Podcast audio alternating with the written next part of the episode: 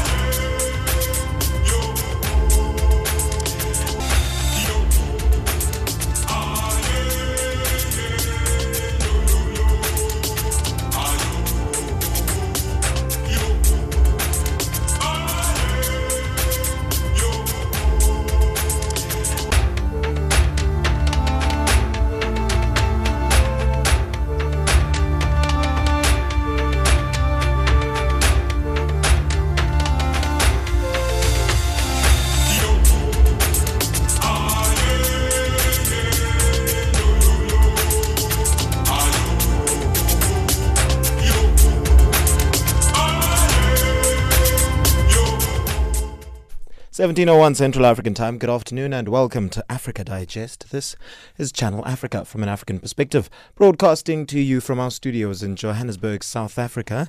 You can find us on www.channelafrica.co.za. My name is Samora Magesi and I'm in studio with Onelin Sinsi as well as Nosihle Zuma.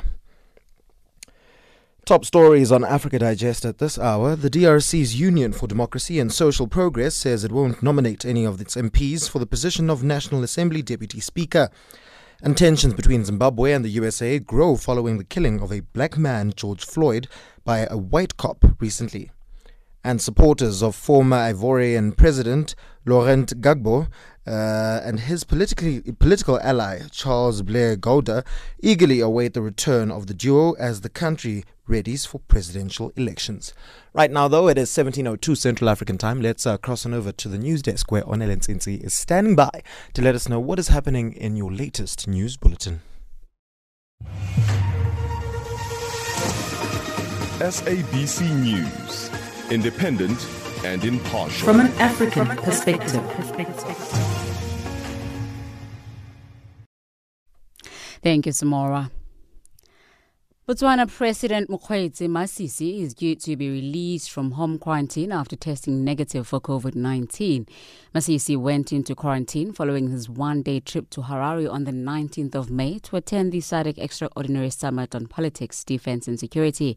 This becomes the time the president has been tested for COVID 19. Botswana eased lockdown measures last month, while government also zoned the country as part of virus spread containment measures. Despite increasing numbers of new COVID 19 cases and amidst dwindling public trust in the system, the latest figures in Sierra Leone show a high recovery rate compared to the number of infections. Figures released by the National COVID 19 Emergency Operations Center on Sunday show that 52% of those who were put under treatment recovered. The number represents 454 people out of a total of 861 who tested positive for the COVID 19. 15 of the country's 16 districts have all recovered uh, COVID, have all recorded rather COVID-19 cases despite an inter-district lockdown. South Africa's National Association of School Governing Bodies has welcomed the halt in the reopening of schools, saying more time is needed to re- prepare for the return of learners amid level 3 lockdown conditions. Basic Education Minister Angie Motshekga rescheduled Sunday's briefing on whether schools could reopen on Monday amid ongoing consultations. The Western Cape province has gone ahead with reopening for grades 7 and 12. The rest of the country will reopen next week. There were concerns that schools may not be fully prepared to operate. Association General Secretary Matakanye, Matakanye says teachers did need to be briefed this week. We agreed that the system really is not ready today to receive children. So we agree with the minister that uh, really this week must be used for mopping up the question of the teachers to go back to be trained, to be introduced to the new way of talking to our children, the orientation, how are going to handle the curriculum and all those things. They must have the timetables so that when children come to, to, to school, then they must find an organization in the school.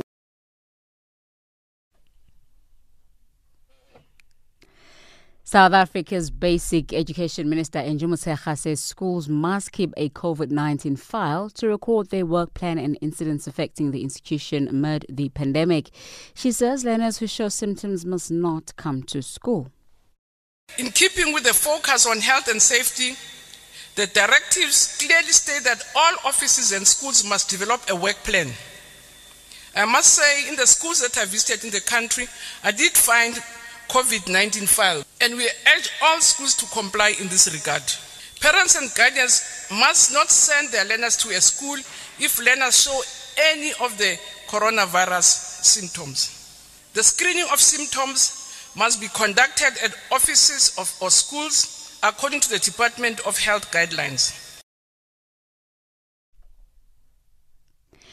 Lastly, several thousand people have been arrested across the United States after days of protests over the death of George Floyd. In cities across the country, protesters hurled rocks, looted shops, and burnt dumpers, torched police vehicles. In the nation's capital of Washington, tensions escalated outside the White House, Sean Bryce Peace reports. Police clashing with protesters is a feature across cities. Projectiles tossed at officers who respond by rushing towards protesters to make arrests, creating scenes of scattered chaos. But also a somber scene Sunday near the place where Floyd died in Minneapolis, a shrine of flowers and cards, even a mural to honor his memory. Authorities believe right and left wing elements have infiltrated crowds to cause violent disruptions in the hopes of breeding anarchy. Channel Africa News, I'm Onelin. SABC News, independent and impartial. From an African perspective.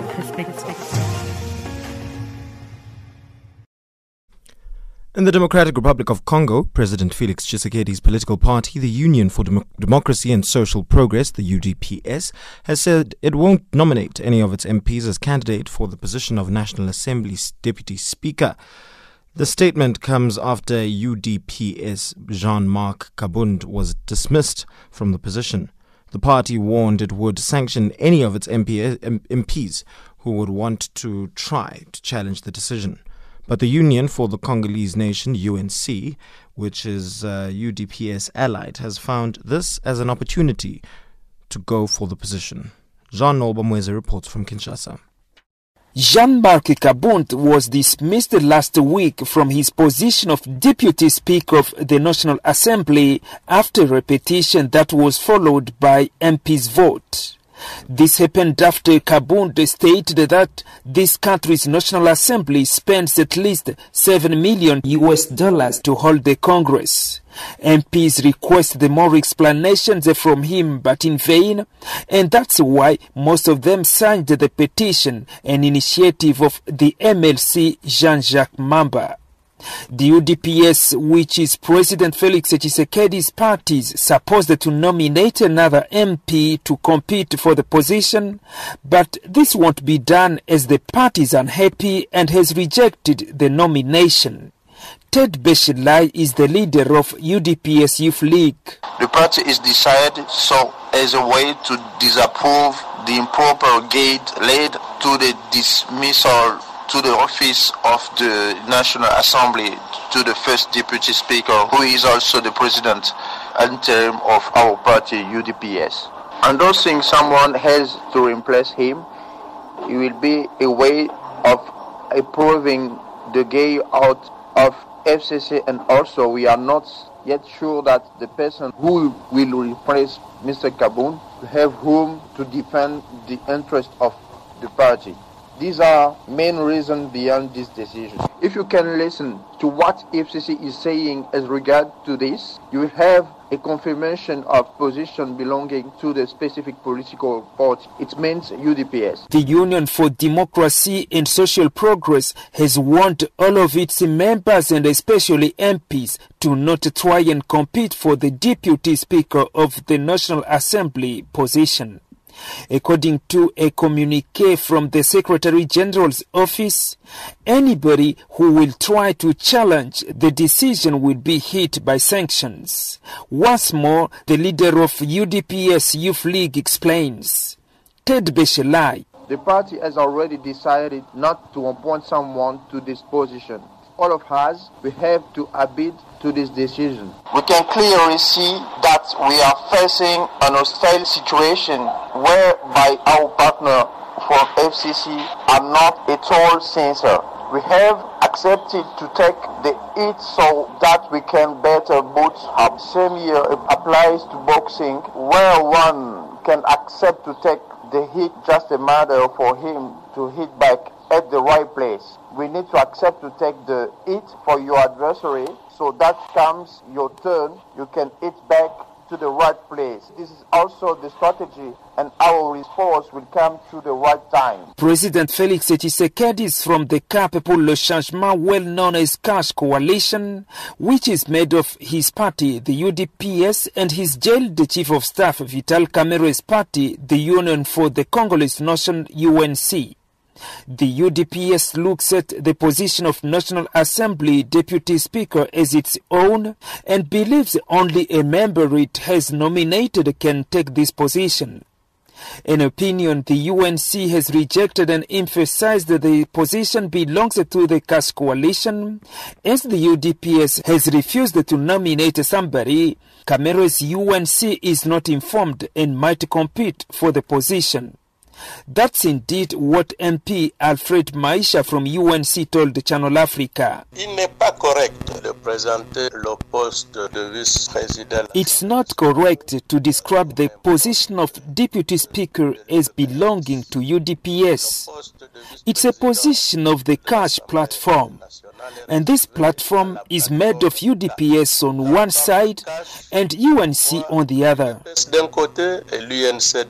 And indeed, the coalition currently on power here in the Democratic Republic of Congo is made of President Felix Tshisekedi's CACH and former President Joseph Kabila's Common Front for the Congo, well known as FCC.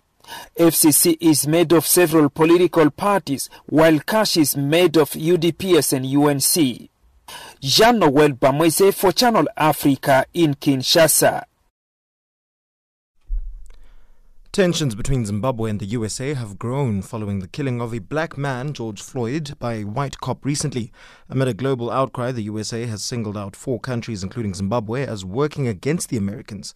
This has resulted in the Zimbabwean government responding by summoning the U.S. ambassador for debriefing on Monday morning. However, analysts are blaming both the USA and Zimbabwe for overreacting. More from our correspondent based in Harare, Zimbabwe, Simon Muchemwa. What started as a matter of bad policing by a white cop resulting in the killing of a black man, George Floyd, in America has cascaded to Zimbabwe.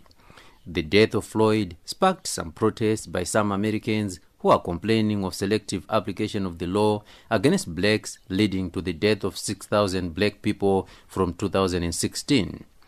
However, when George Charamba, Zimbabwe's president's spokesperson, tweeted on the matter over the weekend, President Trump's office responded by accusing China, Iran, Russia, and Zimbabwe as adversaries.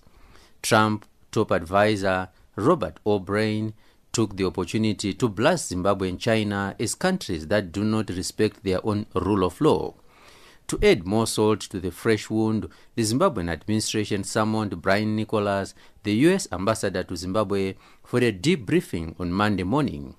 It sounds like a joke, but it is not. Usually, it's Zimbabwe claiming America's interference in its internal affairs, but today, now it is America's turn, political analyst Alexander Rusero said. That, that that's that's where actually the misplacement of diplomacy is. You you you do not leverage yourself uh, as an epitome of democracy. Uh, maybe it would have made sense if maybe US is is saying that to Britain, for example. Uh, not the, the moment you have United States of America justifying its acts because in North Korea there are worse acts know that it's the U.S. which is falling in terms uh, on on its graph. It, it's like saying. Uh, it's like Zimbabweans saying, look, we only killed 20,000 people uh, during Gukurahundi. Hitler killed 6 million. Uh, that, there is no such kind of diplomacy. What, what kind of logic is that? the the the issue at play here is that the US is increasingly being irritated. It is increasingly being agitated because of the global rage. The rift between Zimbabwe and the USA has been steadily growing since the early 2000s following the bloody land grab. America was also in the lead after some bloody elections in 2000, 2002, and prompting the imposition of travel restrictions on the then President Robert Mugabe and his cronies. Sanctions are still there, but not entirely lifted as more human rights abuses such as abductions are still taking place. America's response on Zimbabwe is giving fresh life to the dying ZANU PF, analyst Rusero said. You cannot equate Zimbabwe with China, you cannot equate Zimbabwe with Russia, but against the current realities where Zimbabwe has been placed in the same basket, uh, it actually increases its posture at regional and, and, and continental level. At a time, Zimbabwe has its own deep problems. At a time, ZANU-PF is at its weakest point. It emboldens ZANU. And the actions of uh, the calling of uh, the ambassador by the minister, I think diplomatically they are, they, they are correct. They are well placed. You cannot continue being a, a, global uh, punch bag without uh, reciprocation because the sentiments that are made in Washington, they resonate with what the ambassador, what the local uh, uh, diplomatic post in Zimbabwe of the U.S. would have reported back uh, to, to, to their mother to their mother country. However, another analyst, Dr. Ibbo Mandaza, said Zimbabwe was overreacting by summoning U.S. Ambassador Brian Nichols over the matter. Dr. Mandaza differed with Rusero on the matter and said Zimbabwe can never be equated with China, and that was mentioned in passing. Yeah, I think they're over. I think they're overreacting. To be fair, they're trying to capitalize on uh, on a on a on a diplomatic gaffe, if one may say. You know, you should uh, that Americans should have just referred to Zimbabwe not as an adversary, but as a country in which there's no rule of law. Hmm? That would be enough. But by by grouping them together, Zimbabwe now thinks it's a big it's a big factor, as big as China. Re-engagement has been talked about by us in the National Convergence Platform. There's no re-engagement because uh, both the Americans and the British and the EU have simply said that unless there's uh, political and economic reforms, there's no re-engagement. Meanwhile, analysts feel the Floyd death has for the first time since January managed to subdue the COVID-19 story globally. Their fears America may face a more severe resurgence of the COVID-19 cases after the Floyd protests. In Harare, Zimbabwe for Channel Africa, this is Simon Muchemwa. Supporters of former Ivorian President Laurent Gbagbo and his political ally Charles Blé Goudé are eagerly awaiting the return of the duo as the country readies for keenly awaited presidential elections. Gbagbo traveled, uh, tra- Gbagbo's travel restrictions from Belgium were lifted last week by the International Criminal Court, igniting talks of his return to the country. Supporters at a press conference said all was well, well set to receive the pre- former president. The supporters further called for President Alassane uh, Ouattara to lead a national reconciliation in the interest of peace in the West African nation. More from Kone Katinan, former budget minister and spokesperson for Ivorian President Laurent Gbagbo. He's very well. Mentally, physically, he's very well. He lives very well. And uh, in which country he is right now? He's in Belgium. He's living in Belgium uh, after he acquittal in 2019 uh, and uh, the fact that the, uh, the, the, the appeal court has put some conditions on his freedom, they oblige him to stay in, in, in Belgium. So he's in Belgium. Okay, now that the restrictions have been lifted, what is the way forward for Laurent Gbagbo? Is he planning to go back to politics to be maybe the next candidate uh, for his party during the elections? Uh, the first step for Laurent Gbagbo is to go back home get to see his family, the member of family having seen them for a long time. He wants to see his friends. He wants to meet with his, uh, for human reasons. It's important for him to go back to his country. This is the first, and I think the first and the highest priority for Laurent Gbagbo. And secondly, we have a political one. Of course, nobody can imagine Laurent Gbagbo. I mean, let me come back for the first one. Just to say that why is it important? if you remember that uh, his mother passed on, just uh, his mother passed on uh, some five years ago. He was not able to attend the funeral. His best friend, we used to call them twin, Sangare Abdurrahman. He passed on just one year and a half ago, one and a half years ago, and he was not able to attend the funeral. And have a lot of things. When you see the, the situation angle, of humanitarian angle, it is important for, for to go back, and he is the first step of security. The second one, it is a political, of course, he's a political leader, and many people are expecting for his arrival, for his arrival, and was are sure that he can change a lot of things in the country in terms of peace, in terms of reconciliation. You know, our country will have been struggling to achieve reconciliation for a long time, and uh, we didn't be able to achieve it. And Laurent Gbagbo is to be one of the key persons, the key actor who can bring a reconciliation in Coast. And so, of course, he will go in and uh, he, he will do a political matter because this point is not a part of the restriction uh, been imposed on his freedom.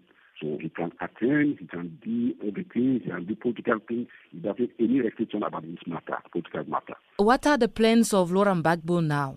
He will go in Ivory Coast, as I told you. This is the first, his first step of his, uh, his plan. He wants to go quickly in Coast, his country.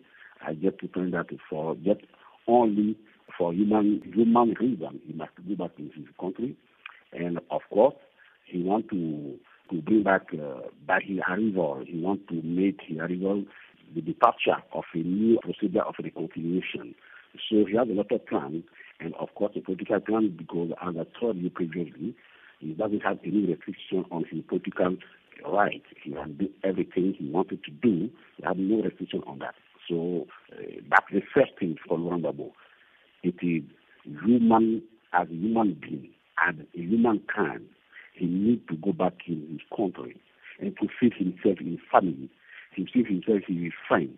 He feels himself in all his life and to be able to pay tribute to his mother, who passed on sometime some some years ago. He didn't attend the funeral, and some of his allies, like uh, Sander Abdurrahman, he is his best friend. So the first friend of Laurent Gbagbo going back in Cote d'Ivoire, and after that, see what can be done in political level. But if uh, Laurent Gbagbo uh, goes back home now, will he not be arrested? Because remember that uh, he was sentenced before by the justice in Ivory Coast. We have to understand the case under two points of view or two angles. Okay, the first one is legally legally, according to uh, our uh, criminal law in Avicos, if you have been sentenced or condemned in absentia, the condemnation of absentia sentence in absentia is not a definitive sentence. Once you put your feet in the country and the judiciary people are aware that you are there, you are there, automatically, automatically, the sentence made in absentia is, is, is uh, removed it cancelled, it removed.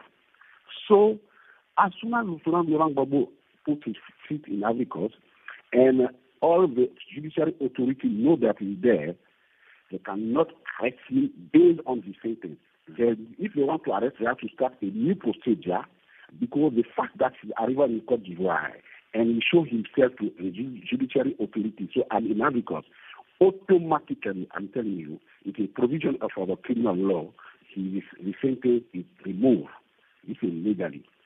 And even politically matter. I don't know. Eh, I don't know. I, I cannot imagine one instant and one moment that the government will try to arrest him. As I'm telling you why. Our country has been struggling for reconciliation for more than 10 years. We want to achieve reconciliation. And everybody know that Gbagbo is a key person who can bring this reconciliation.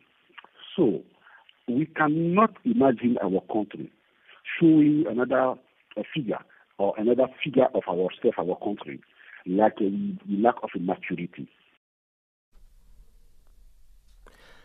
And that was uh, Kone Katinan, former budget minister in Ivory Coast and spokesperson for former Ivorian President Laurent Gbagbo, and he was on the line to Pamela Komba. The COVID 19 pandemic has consumed much of our attention and has profoundly altered our lives, the economy, and its many sectors, including the creative economy and the way people are engaging with art and artists.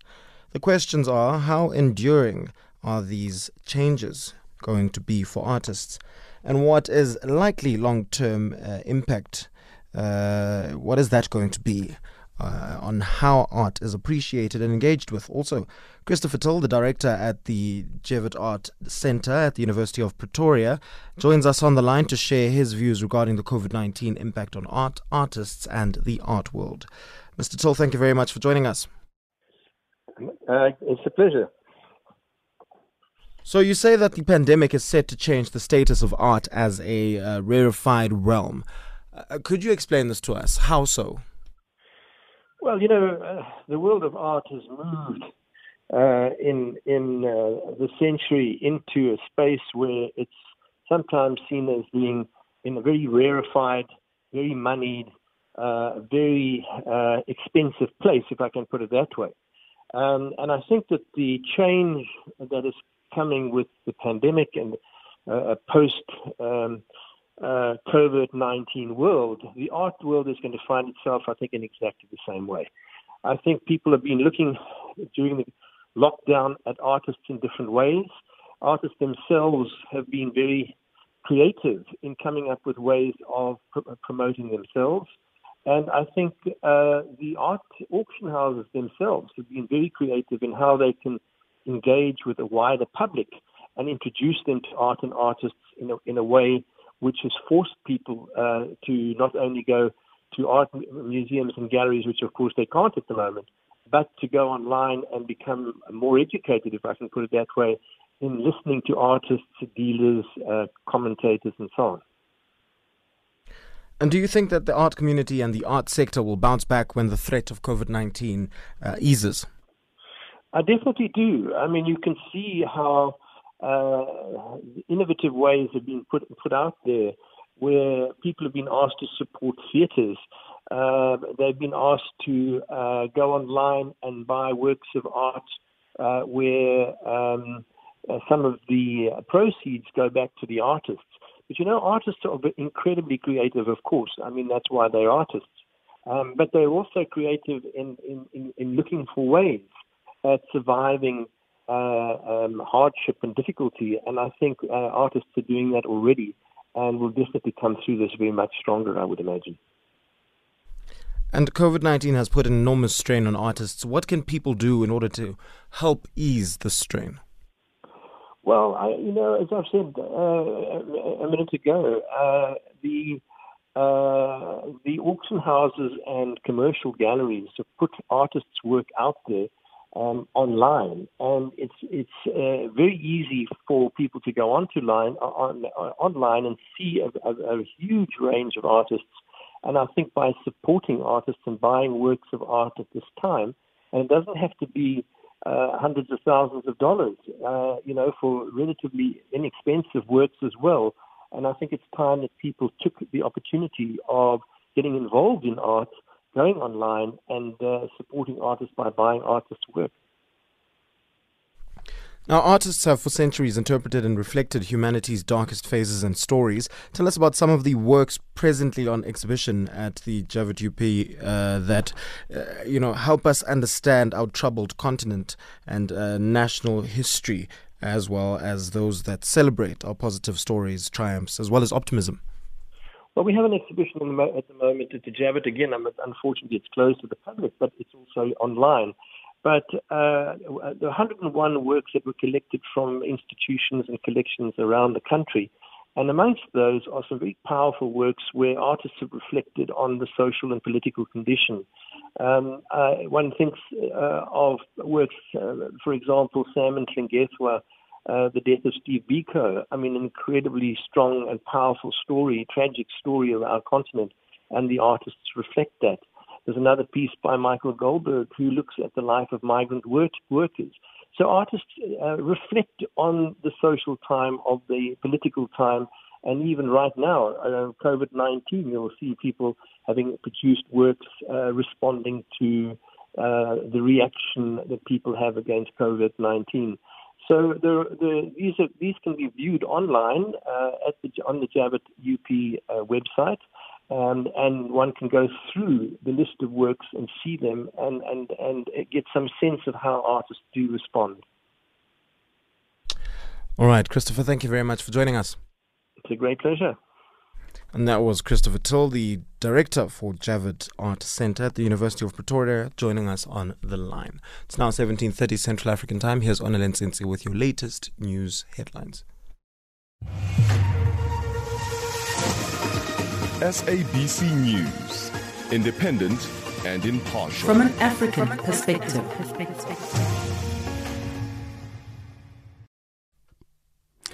U.S. pharmaceutical company has begun dosing the first set of patients in a trial to test its potential treatment for COVID 19. The Educators Union of South Africa says Basic Education Minister Motshekga must vacate her position as she has given up in the fight to ensure learners' safety amidst the coronavirus pandemic. And the Democratic Republic of Congo has declared a new Ebola epidemic. Channel Africa News, I'm Onelin Sinsi. SABC News, independent and impartial. From an African perspective.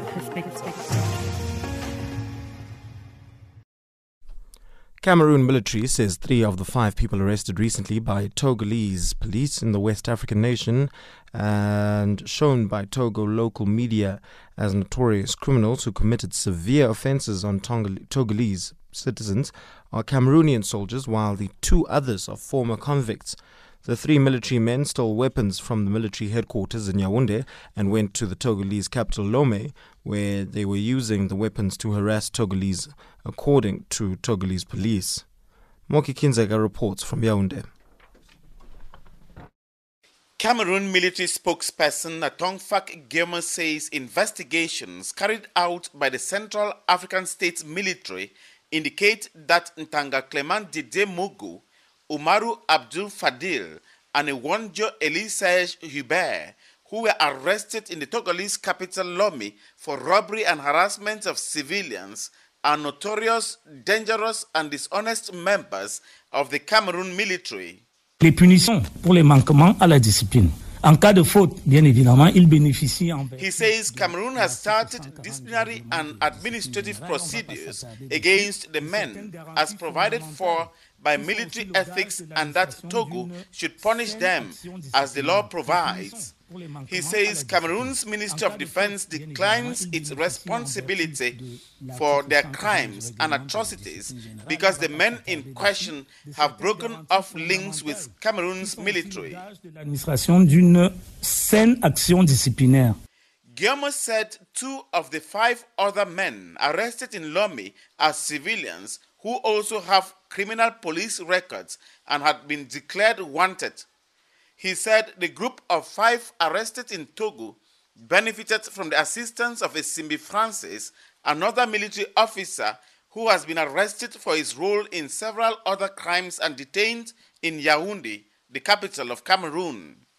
Last May 20, Togo local media reported that the five Cameroonians were arrested on May 20 in the Togolese capital Lomé after they used weapons to rob a Togolese businessman of his car and money. Cameroon local media relayed the information in which Yendobe Duty, head of the Lomé Research and Criminal Investigations Unit of the Togolese police, said the five men confessed they were using weapons they got from the Cameroon Defense Headquarters in Yaoundé.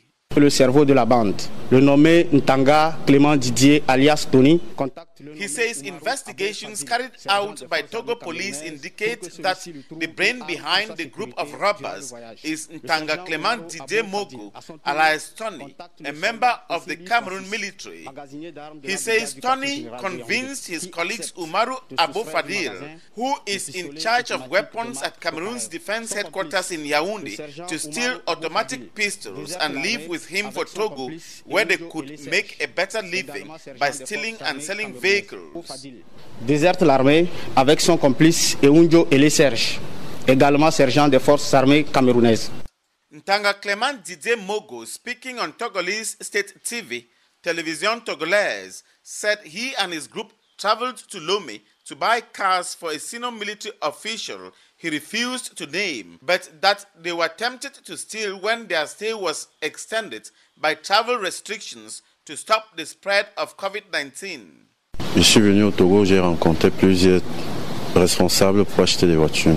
Le coronavirus nous a bloqués sur place. He says while leaving Cameroon's capital Yaoundé to buy cars from the Togolese capital Lomé, he never had plans to steal, but that he asked his colleagues, who control weapons at the defense headquarters in Yaoundé, to accompany him with pistols for security reasons. should there be any attacks from highway robbers.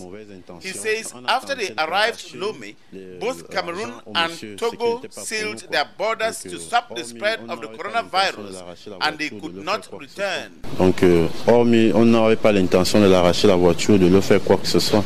Mogo acknowledged that Togo police arrested them after they stole money and a car from a rich Togolese businessman and were trying to escape. He said it was the only act of robbery they committed. Cameroon military says whenever they shall return home after facing justice in Togo, they will also answer charges for the crimes committed in Cameroon and for soiling the Central African state's image in a foreign country, and that for now they are no longer members of the Cameroon military. Reporting for Channel Africa, this is Moki Kindzeka in Yaoundé, Cameroon. When I think back to my childhood, geographically, it reminds me of a time where I was black and only black and only struggling, but at the same time, always reaching for something more, something bigger in a South Africa that was hostile. Hello, Africa. This is 1000 African Voices, and I'm your host, Avurengwi. Join me on Channel Africa every Thursday morning between 8 and 9, and on Saturday and Sunday morning between 9 and 10. Rise, Africa, rise. Channel Africa, the voice of the African Renaissance. South African born Elon Musk's rocket company SpaceX has made history on Saturday when its Crew Dragon caps- uh, when its Crew Dragon uh, capsule safely reached space carrying two NASA astronauts. It was the first time a private company put a human into orbit. The docking occurred just 19 hours after a SpaceX Falcon 9 rocket blasted off Saturday afternoon from Kennedy Space Center in the United States. Uh, this is the United States' first astronaut launch to orbit from home soil in nearly a decade.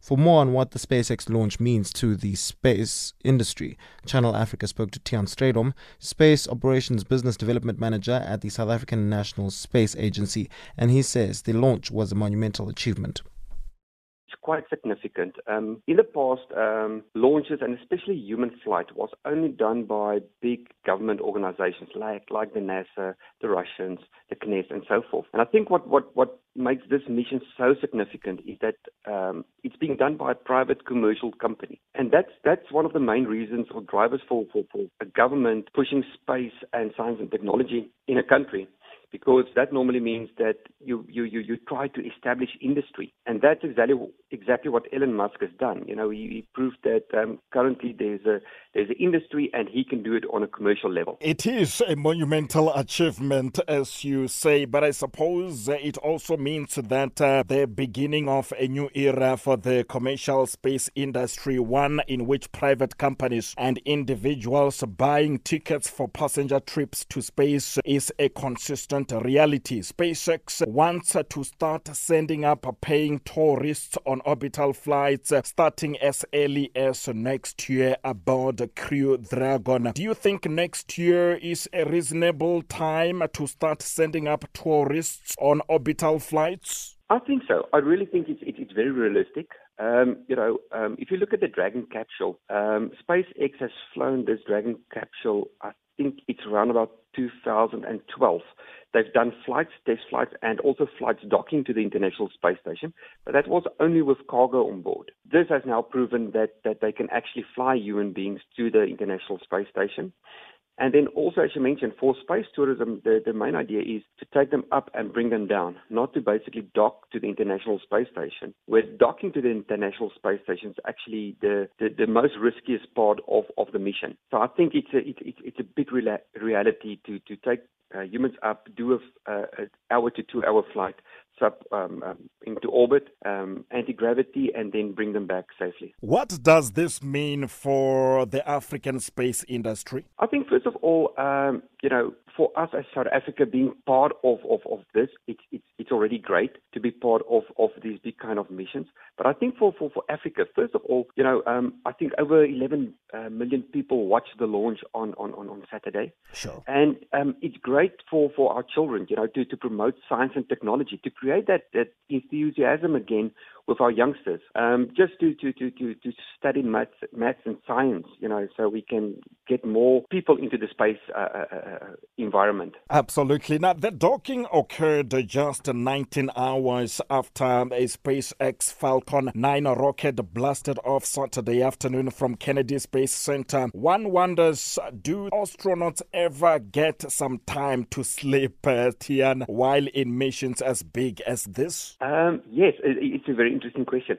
They are actually forced to sleep um, after the launch, you can just imagine how exciting and how high their heart rate must be. You know, sure. it's quite exciting time sitting on all that fuel, uh, one of the biggest uh, human bombs that you can think of. But um, then they're forced to sleep um, so they can be fresh to do a perfect docking on the International Space Station. So it's, it's actually funny. Um, about four hours after liftoff, they need to go to sleep. They need to force themselves to, to, to go to sleep. I don't know how you do that so. with an awesome view of the Earth, but anyway, they are forced to sleep. And then about uh, four hours before actual docking, um, they are being woken up from the ground just to start checks and start preparing for the for the docking maneuver. But they're actually forced to sleep for, for, for a certain certain period of time. And when can we expect them back on Earth? And just as a matter of interest, what do they actually eat whilst uh, in space? What they eat is, is quite interesting. Um, it, it's very similar to our meals, um, but um, everything is liquefied. So they, they don't have, you know, the typical hard elements of, of food. Um, it's more like gels and paste that they eat. Um, a lot of people think it's tablets. No, they don't eat tablets. Um, they actually have as like um, if I can call it like like a yogurt type food sure. that with all the proteins and everything inside. Um, and that's basically just to get get uh, get away or make it easy for them to swallow. Put something in the mouth and swallow. You know, they don't have knives and fork. Everything will will float off a plate in space, you know, so just to have these gels. Just finally, Tiaan, what does this leave uh, the Russia Space Agency because NASA has had to rely on Roscosmos, or Russia Space Agency, for quite some time. As Trump put it, the launch on Saturday marked the end of being at the mercy of foreign nations. What of Russia Space Agency after this launch? I think, um, you know, what was great about the Russian space agency is they provided the, the human space flight as well as cargo. Um, so basically, we only had a one-way ticket um, up to the International Space Station, and that you can only got from, from, from the Russians. Now that the Americans have a vehicle again that they can dock to the International Space Station, it just makes it so much easier access to space. So it means that they, we can take more astronauts up from the US and from Russia, and then also cargo from um, Russia as well as the US. Now, because there's going to be more space flights, uh, human space flight now from the Americans, it means that the Russians can do more experiments. You know, one of the ma- major purposes of the International Space Station is to, to do um, anti-gravity experiments um, in space. And um, the more flights that's available, the quicker they can do science and experiments on the International Space Station. So it means that, you know, there's going to be a, a quicker return of, of, of astronauts, um, a, a, higher volume of, of science and technology that can be performed on the International Space Station. And that's Tiaan Strydom from the South African National Space Agency talking to Kumbelo Munjalele. Across the globe, every second, there's always a breaking story. What we want to achieve is a healthy and vibrant economy which can ensure full employment to our people. The government concurs with the views of the Black Economic Empowerment Council report that it is now necessary to make our policies on black economic empowerment more explicit. Last May, I asked constituencies at NEDLAC to discuss youth employment incentives. I'm pleased that discussions have been concluded and that agreement has been reached on key principles. We are on an ambitious drive to industrialize, to attract investment, and to create more jobs for the youth of our country. They don't have jobs. I've tried looking for a job for it's a year and a half now. The challenges were experience and the, the level of education which I have.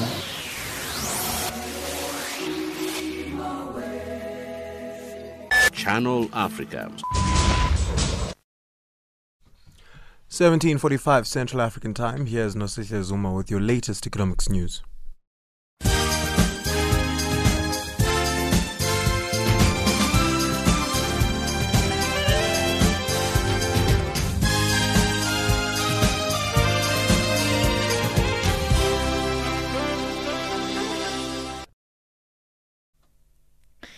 Thank you, Samora. Good evening. Gyms in South Africa will remain closed across the country as level 3 of the coronavirus lockdown get underway.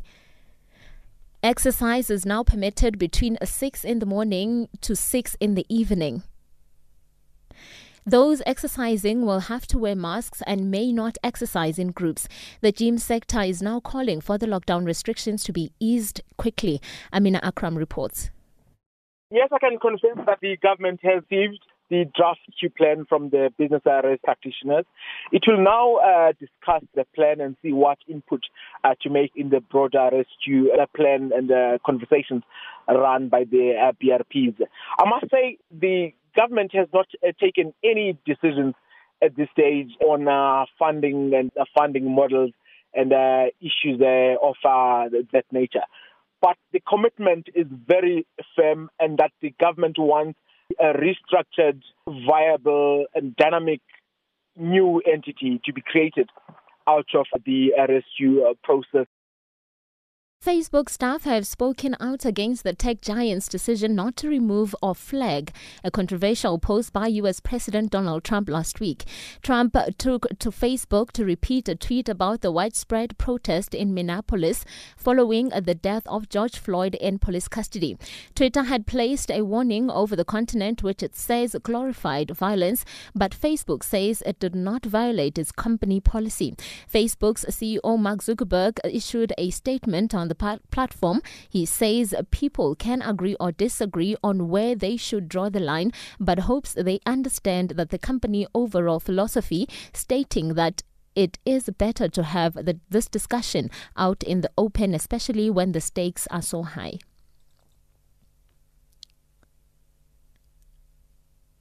Gyms in South Africa will remain closed across uh, the country as level 3 of the coronavirus lockdown gets underway. Exercise is now permitted between 6 in the morning to 6 in the evening. Those exercising will have to wear masks and may not exercise in groups. The gym sector is now calling for the lockdown restrictions to be eased quickly. Amina Akram reports. While many sectors of the economy begin to open up at level 3 and cash in, the fitness industry continues to remain closed. Many in the sector say they are battling to put food on the table. I have now lost employment with um, the private gym that I was working for, mainly due to the fact that my majority of my income was through commission. Especially us being able to pay our own um, bills, personal bills, need to stem from the business, and that hasn't been possible. I'm a boxing personal trainer. It has really affected us a lot. And as a breadwinner in my family, it's been hard to maintain that and sustain a living. Thousands of shoppers have queued for hours to get into IKEA stores after the furniture giant reopened 19 shops in England and Northern Ireland on Monday. There had been warned that only a limited number of shoppers would be welcomed with only one adult and one child from a household allowed in. But IKEA was forced to shut car parks at some stores to help ease pressure. In Warrington, people arrived at 5:40 a.m. to start queuing for the IKEA store to reopen at 9 a.m. The company praised shoppers for, the, for their patience. Authorities in South Africa say the price of both grades of petrol will increase by 1 rand 18 cents per litre from midnight on Tuesday. Diesel will increase by 22 cents and illuminating paraffin by 40 cents a litre. The Central Energy Fund says the average international prices for petrol, diesel and illuminating paraffin increased during the period under review. The rand also appreciated against the US dollar, capping, capping part of the increase. For your financial uh, indicators, the US dollar is trading at 384.17 Nigerian naira, 11.84 Botswana pula, 105.92 Kenyan shilling, and at 18.29 Zambian kwacha. And in BRICS currencies, one US dollar is trading at 5.33 Brazilian real, 70.13 Russian ruble, 74.90 Indian rupee, 7.13 Chinese yuan, and at 17.52 South African rands. The US dollar is also trading at 80 pence to the British pound and at 90 cents to the euro. Looking at commodities, gold is trading trading at $1,731 and platinum at $832 per ounce. And the price of Brent crude oil is $34.83 a barrel. For Channel Africa News, I'm Nosike Zuma.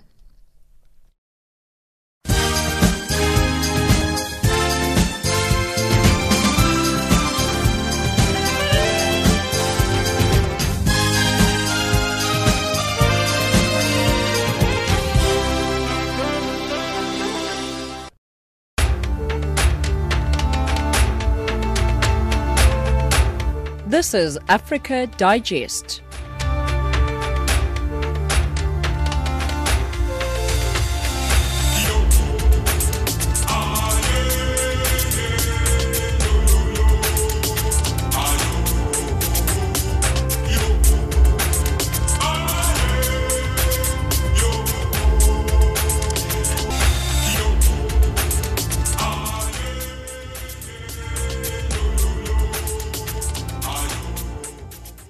And that wraps up this hour of Africa Digest. Be sure to join us again from 1900 hours Central African time for more news from an African perspective.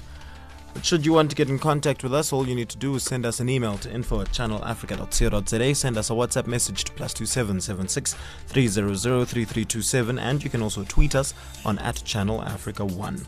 Right now, though, taking us to the top of the hour is uh, ABBA by Lira. We'll see you later.